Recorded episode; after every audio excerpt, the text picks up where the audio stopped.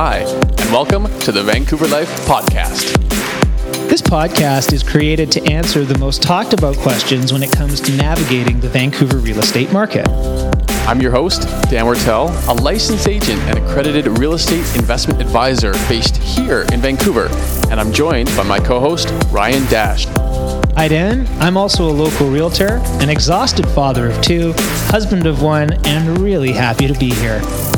Let's get right into today's episode. Hey, and welcome back. This week, we're going to get into a number of key items, including, of course, the inflation rate that just dropped to a 20 month low. From there, we're going to dissect a little bit more about the federal budget because they have essentially mandated further protections for homeowners. This is quite interesting and definitely want to uh, read into this one a bit. We're going to look at the overall national home prices because they did something they haven't done in a year and wrap it up with uh, a little bit of a more micro look here into what GVRD is doing in the month of April. And will we see prices tick up for a third month in a row, officially making it a trend? So thanks as always for tuning in. And while the market is moving quickly, and shifting dramatically, you may be wondering what that means for you. Is it the right time to buy? Should I be selling? Is tight inventory a good thing or bad thing for me? Either way, just reach out to us at any of the means below. We'd love to uh, have a chat with you and, and see how we can help. So, right off the top, we are going to get into inflation. And Ryan, why don't you take it away? Yeah, uh, got some good news for inflation. Um, down to 4.3% uh, in March, uh, as per the latest Consumer Price Index uh, report released on Tuesday. Uh, that is down from 5.2% the month before. So, um, you know, definitely trending in the right direction. Uh, in fact, I was quite surprised to see it drop as big as it did, considering we had such a significant drop um, from the last print. So, uh, with that being said, um, we did see higher mortgage interest costs that were offset by lower energy prices. Um, and um, I think this really helps um, make the case that inflation is still on its trajectory for uh, a 3% sort of target uh, by the middle of the year here, uh, barring any kind of unforeseen circumstances. Um, you know, looking here the core inflation too that was that's the one that the central bank typically looks at which takes the volatile uh, sorry the uh, parts of the basket that are volatile out of it and that trended downward in march as well. Um, with that said, some of the uh, important notes that we saw from the print were that while 3% seems to be coming up fairly quickly, uh, the battle from 3% down to 2% is likely going to take a while. In fact, the Bank of Canada doesn't seem to think it's going to get to its 2% sorry, 2% inflation target until the end of 2024. So we'll see. Uh, I find that quite staggering considering, you know, uh, we went from 8.1% uh, down to where we are even now at 4.3% in what, just over a year? So fairly significant um, uh, steam coming out of the inflation print uh, with prices rising, still rising, but rising by less and less. I think where it's going to get a little bit more difficult here, uh, the sticky part of the inflation, which is in the actual goods and services costs, uh, that part seems to be the most difficult part to deal with. I mean, we are still paying an atrocious amount of money for our uh, groceries and things like that. So, um, you know, depending on what um, economists you follow, uh, Doug Porter with BMO, for example, believes that while the vast majority of uh, inflation seems to be coming down, uh, prices yet um, haven't moved. And it's more like prices are here to stay for some time until we get to that 3 2% target where we will start to see prices come off. Um, one of the biggest um, pieces of cost in the last print were actually mortgage interest rates cost. Uh, that actually uh, was up 26.4% from this time uh, last year. Now, um, we are seeing some significant changes from this time last year. This time last year, mortgage interest rate costs were on the way up. So, um, it's not really a big surprise there. Um, with that said, energy prices are down. Uh, services, uh, they're on their way down, and shelter is down. Um, down to 5.4% now. So it was 7.6% by comparison in 2022. So we're starting to really see uh, at least some relief. Uh, it's trending the right way. And I think, um, barring any unforeseen circumstances, we will hit that 3% target by the middle of the year. Again, Dan, whether we get to 2% uh, and when that happens is, uh, I think, a different conversation.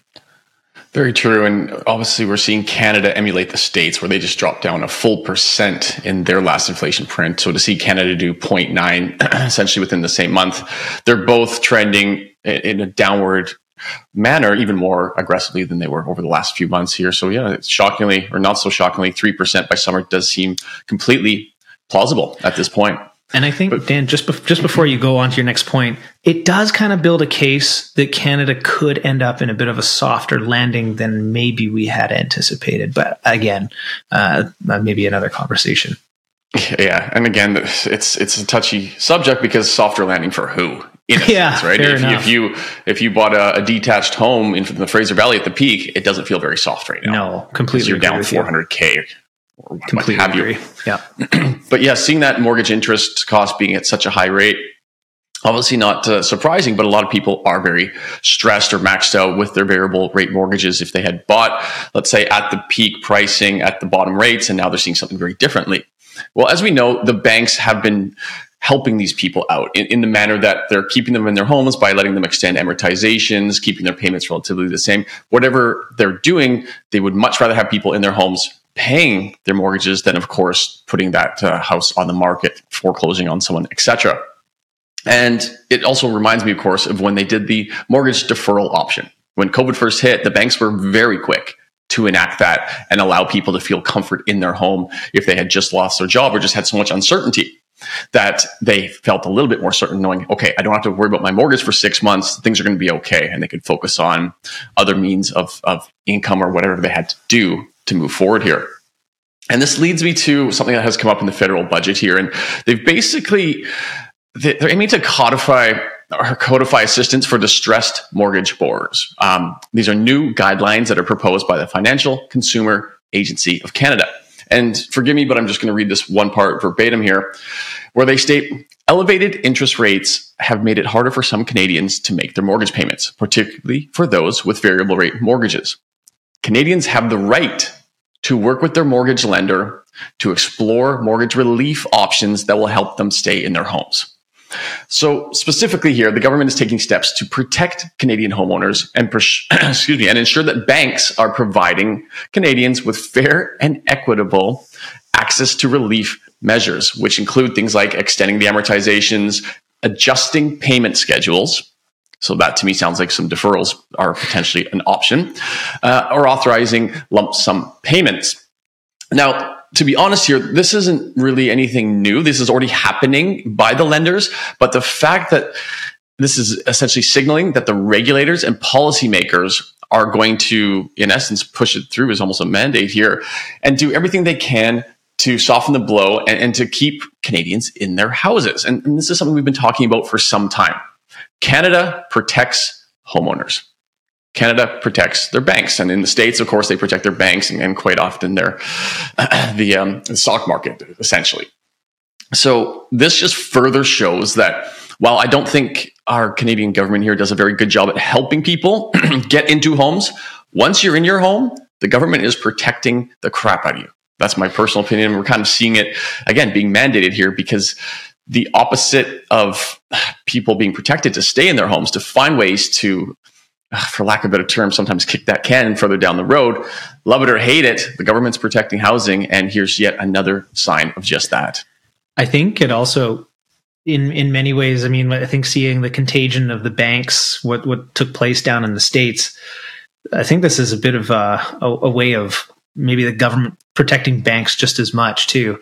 I mean, at the end of the day, giving them the leeway uh, and the flexibility to work with their their customers in a way that needs that they need to, uh, just so much so that you know uh, we don't see bank runs and things like we saw in the states happening up, up here. Right? Yeah, so. exactly. So I think if you're listening or you're watching this and you are having problems or, or, lots of stress, you're paying that mortgage, go and talk to your bank. Okay. There are options for you. So have that discussion and there should be some relief there and they're going to help you stay in your home and find a way to make it affordable as much as they can. So please do. Yeah. And, um, uh, very interesting note, just to sh- shift gears a little bit here. Um, looking across Canada, because home prices in Canada actually, for the first time in maybe I think it was over a year, um, home prices actually have ticked higher. I mean, it was a very modest 0.2% month over month increase in the national home prices, but it's the first time that that's happened in some time. Uh, again, I think this is just uh, you know reading anecdotal stories, Dan, of both sellers in in in Toronto and sellers in in Vancouver who had maybe bought pre-sales in the past. Uh, they were considering walking away from uh, their their properties and and maybe were fire selling them. Instead, they're choosing to complete on them um, and, and with the understanding that historically speaking, these home price dips have been in the months, not in the years of duration. So people are stomaching, if you will, a year loss or maybe two years of loss losses to recover you know, maybe in the fourth and the fifth year and get out unscathed. So it's, uh, it's interesting um, uh, decision making going on here. Uh, I think again, like you just said, Canadian the Canadian government really does try and protect homeowners, and and uh, you know history has shown us that. And so I think investors are now starting to see, well, maybe I'll close on this, even if it does cost me a little bit more money right now.